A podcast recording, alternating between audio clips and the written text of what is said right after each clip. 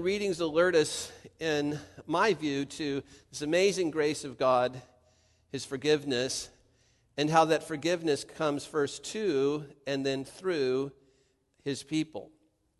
And uh, that's kind of a basic story, but it's possible to actually think you know exactly what you're doing. It's possible to think that you know exactly the story you're supposed to be living in and get it wrong.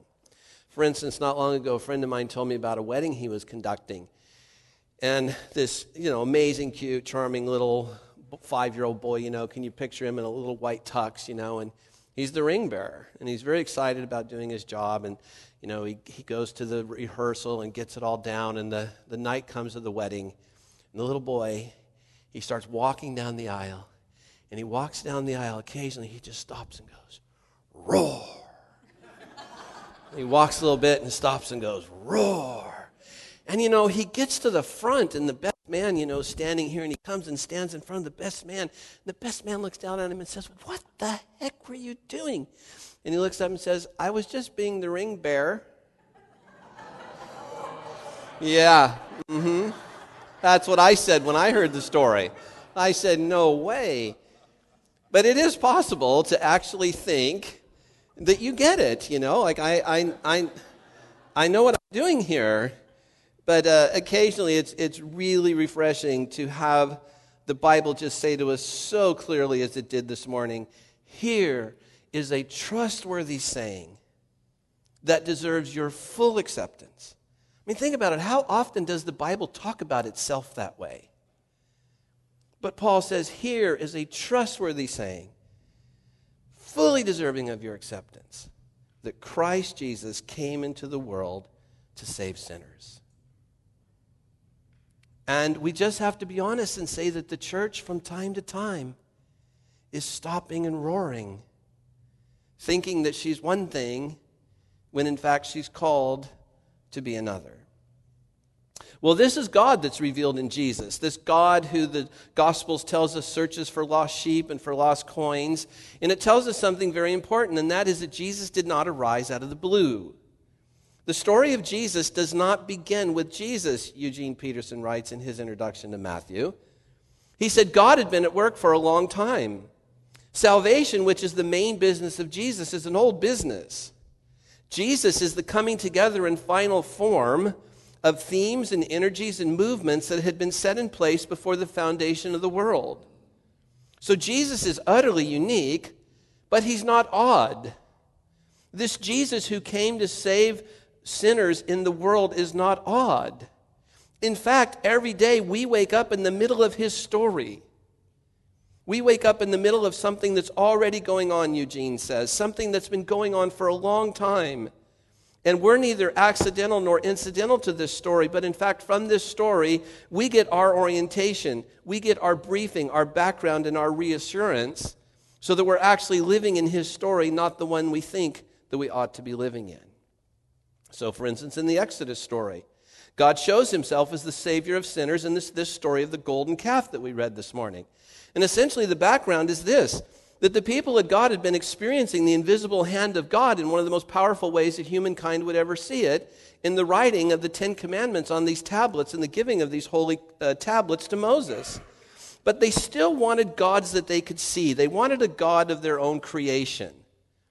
And so God comes to Moses and says, Moses, look at your people. And we don't have time to really get into this, but this is actually sort of a funny conversation. Where God says to Moses, Look at your people. They've become corrupt. They've turned away from what I commanded them. They've made themselves an idol cast in the shape of a calf. They've bowed down to it and sacrificed to it and said, These are your gods, O Israel. Can you imagine that? I mean, that's kind of a fundamental mess up. That's a little worse than thinking you're the ring bearer. That is a significant foul up. These are your gods, O Israel, who brought you up out of Egypt. And then God says to them, there says of them to Moses, these are a stiff necked people. And there's a big irony there. What God is saying is, they won't bow to me. I mean, not literally bow, but they won't sort of get with what I'm doing, but they're very happy to bow to this golden calf. And so God says to Moses, Now leave me alone, that my anger may burn against them, and that I might destroy them. And then Moses becomes the mediator. Moses becomes the person that now alerts us to this mixture of grace and forgiveness and church. As Moses, the leader of God's church, the leader of God's people, becomes a mediator and says, seeking the favor of God, Oh God, he said, why should your anger burn against your people whom you brought out of Egypt? And can't you hear God going, uh, Moses, the golden calf thingy? You know, that's why my anger's burning here. But it doesn't stop Moses. He persists in his intercession that's rooted in the compassion of God that we've been singing about this morning, or that we trust in when we go to the back of the room and make intercession for people who are currently outside of faith. And God says, and Moses begs God, saying, Please stop your anger. Think twice about bringing this evil on your people. And this begins to suggest how grace and forgiveness in the church works together. It works together. Our part in that is a kind of bold, reckless praying. If we were to read the rest of this story in verse 32, Moses actually says to God, Take my life for theirs. Pretty bold, pretty reckless. Paul in Romans says, I wish I could be cut off from God if it would mean salvation for my people, the Jews. That's a kind of bold, reckless intercession, mediation, trusting in the compassion of God. And of course, God did think twice. And based on Moses' mediation between God and his people, God decided not to do the evil that he'd threatened against his people. Well, likewise, Psalm 51. I mean, this is maybe the passage in all the Bible about the grace of God and his forgiveness in the face of enormous sins. I mean, David's sins were really big. I mean, maybe they're not a golden calf and saying, This is God, but they involved um, adultery and murder and lying and cover up. I mean, it sounds like something you read in the Washington Post, right? I mean, these were really big sins. These are the kind of things that get senators kicked out of the Senate. These are the kind of things that get school principals fired or people, you know, whatever place they work in. This is really big stuff. So, Psalm 51 again connects us to this story of repentance, and it's based in an appeal to God's steadfast, his steadfast love, his compassion, and his mercy. And this is really important because one of the kind of difficult things to, to get in the Bible, I mean, to like really get sort of deeply, is this notion that sinners really can't do anything to save themselves apart from the compassion of God. Now, like many of you here, you know, I grew up in Santa Ana, just seven, eight, I don't know, nine miles from the ocean or something. And my whole orientation as a young person, of course, was south, right? Down the 55 to the ocean. And so, you know, in my youth, I saw a lot of people get saved by lifeguards. Thank God I never had to, but I saw a lot happen to a lot of other people. And have you ever seen this, or if you have any lifeguard training, you know what happens is if a lifeguard sees somebody out in the water flailing around trying to save themselves, they swim up to them and they stop about five feet from them and they wait. I mean, they'll ask the person, calm down, I'm going to get you. But if the person won't calm down and they're just flailing and kicking and screaming and they're sort of beside themselves, the lifeguard waits until all the energy's drained out of them and they're about to go under. And the lifeguard, she or he, swoops in, you know, with that orange thing and picks them up and carries them back. And this is the notion of the Bible when it's talking about this, this great compassion. what could David have done? He can't unsleep with Bathsheba. He can't take back the fact that Uriah got murdered in battle because he set it up that way. There's nothing he can do.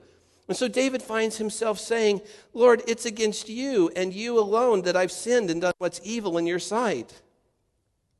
So, shaping this kind of personal God imagination, this idea that God, whatever's happening in my life, is happening primarily between me and you, this is why worship, like if you ever wonder, why do we sing?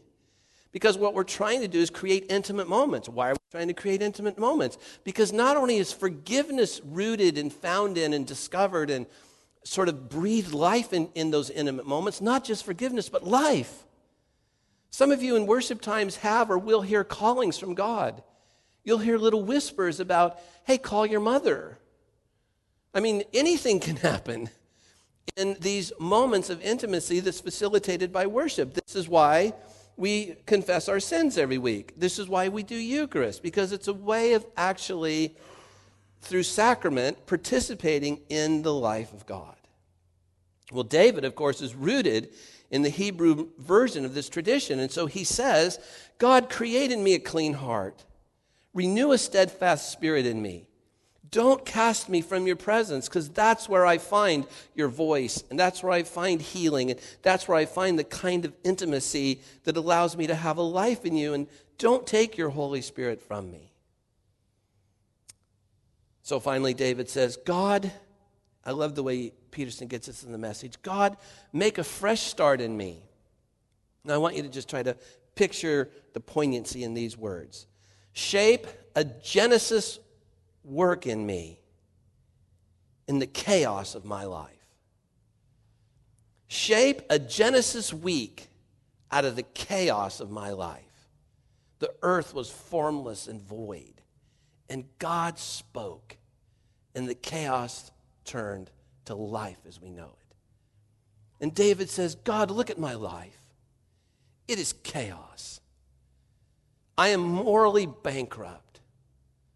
Everything I thought I believed about myself, I've betrayed. And in betraying my own inner goodness, I've betrayed you. It's, be, it's really, when it's all down to it, it's down to me and you. So, God, look at the chaos of my life and shape a Genesis week in it.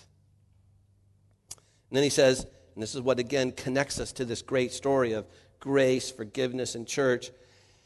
As David said, and when you've done that, give me a job teaching your rebels your ways so the lost can find their way home.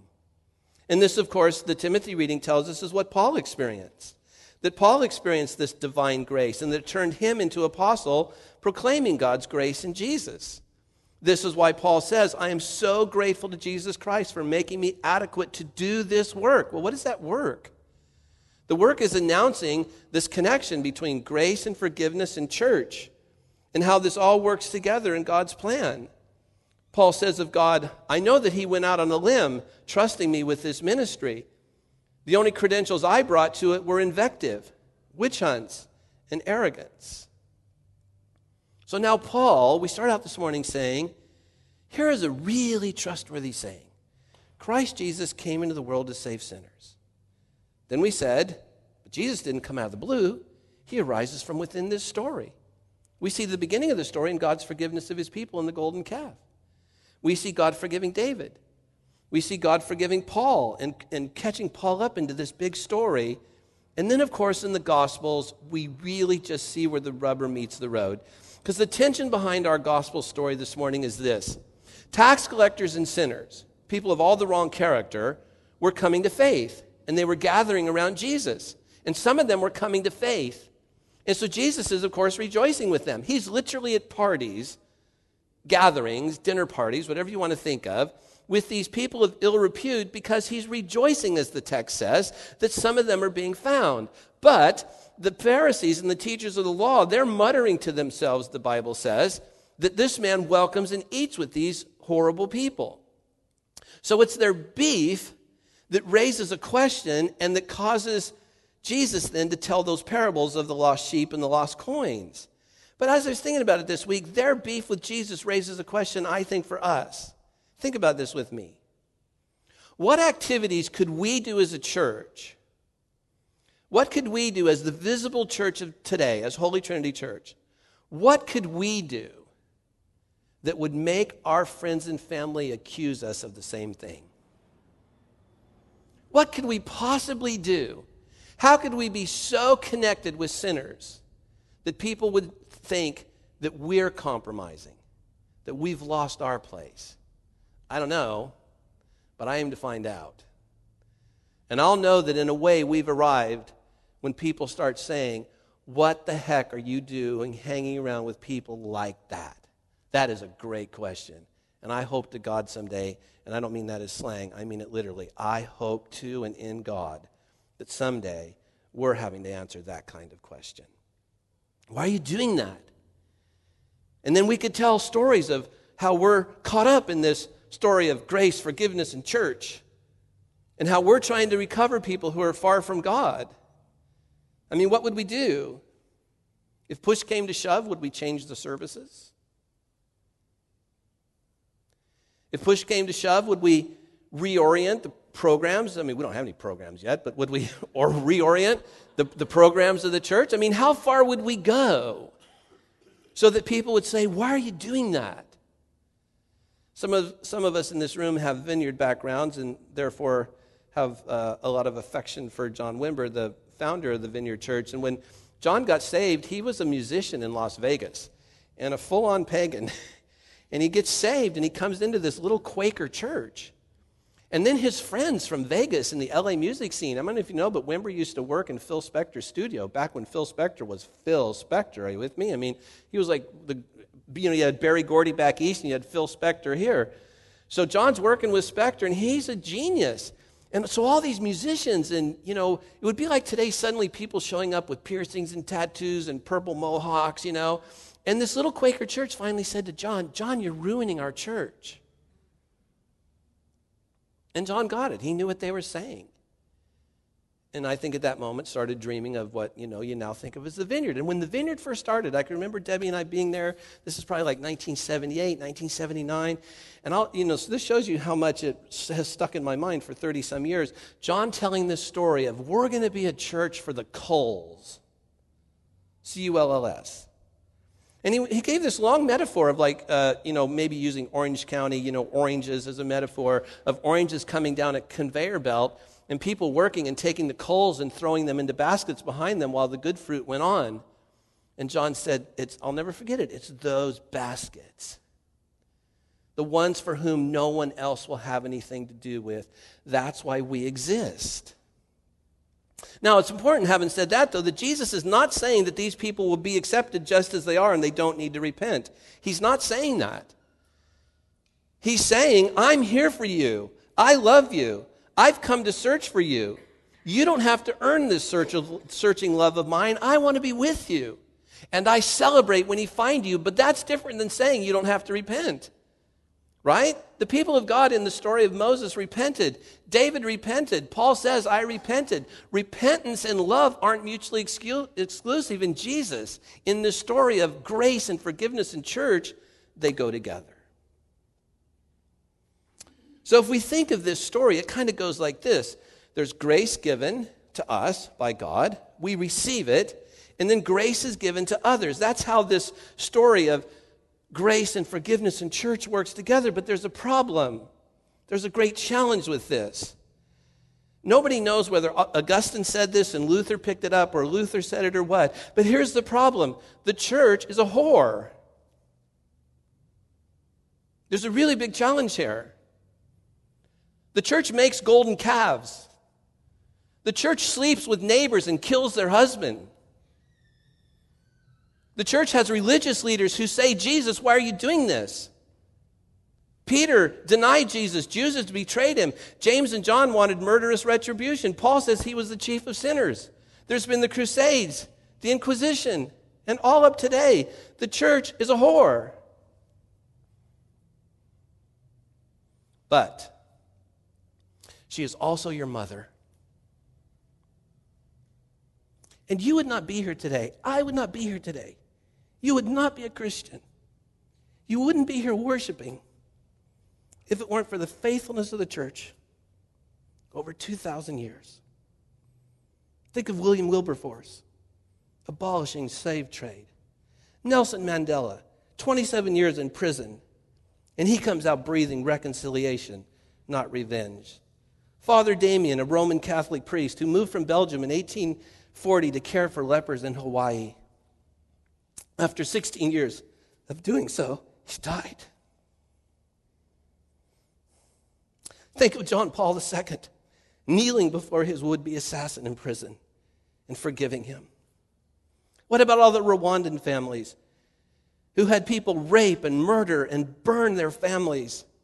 And now they're building homes for the people who macheted and raped their family members? What about villages all over Africa and Latin America and Asia who have no TV, no laptops, no iPhones, no droids? The only thing these villages know about American America is Christians. The only thing these villages know about God is world vision and compassion and Salvation Army and Catholic Charities and Samaritan's Purse. What about Rock Harbor? Who, in many ways, has been our mother. For a year, they've let us be here for absolutely free. So, yeah, the church is far from perfect. But outsiders need us because the story of grace and forgiveness doesn't work if you cut off the church. It only works if you have grace, forgiveness, and church. Look, a human being inspired by God sought you like a lost sheep or a lost coin. And that human being was a part of the church. And now God is saying to the church, I want you to be a part of what I'm doing, searching for others through me. I want to do it through you. This is God's plan for the church. In my honest view, Holy Trinity Church is destined to take its place within the Church of Orange County. And we will do whatever it takes to demonstrate the amazing, searching love of God for the sake of others. The least, the last, the left out, and the lost.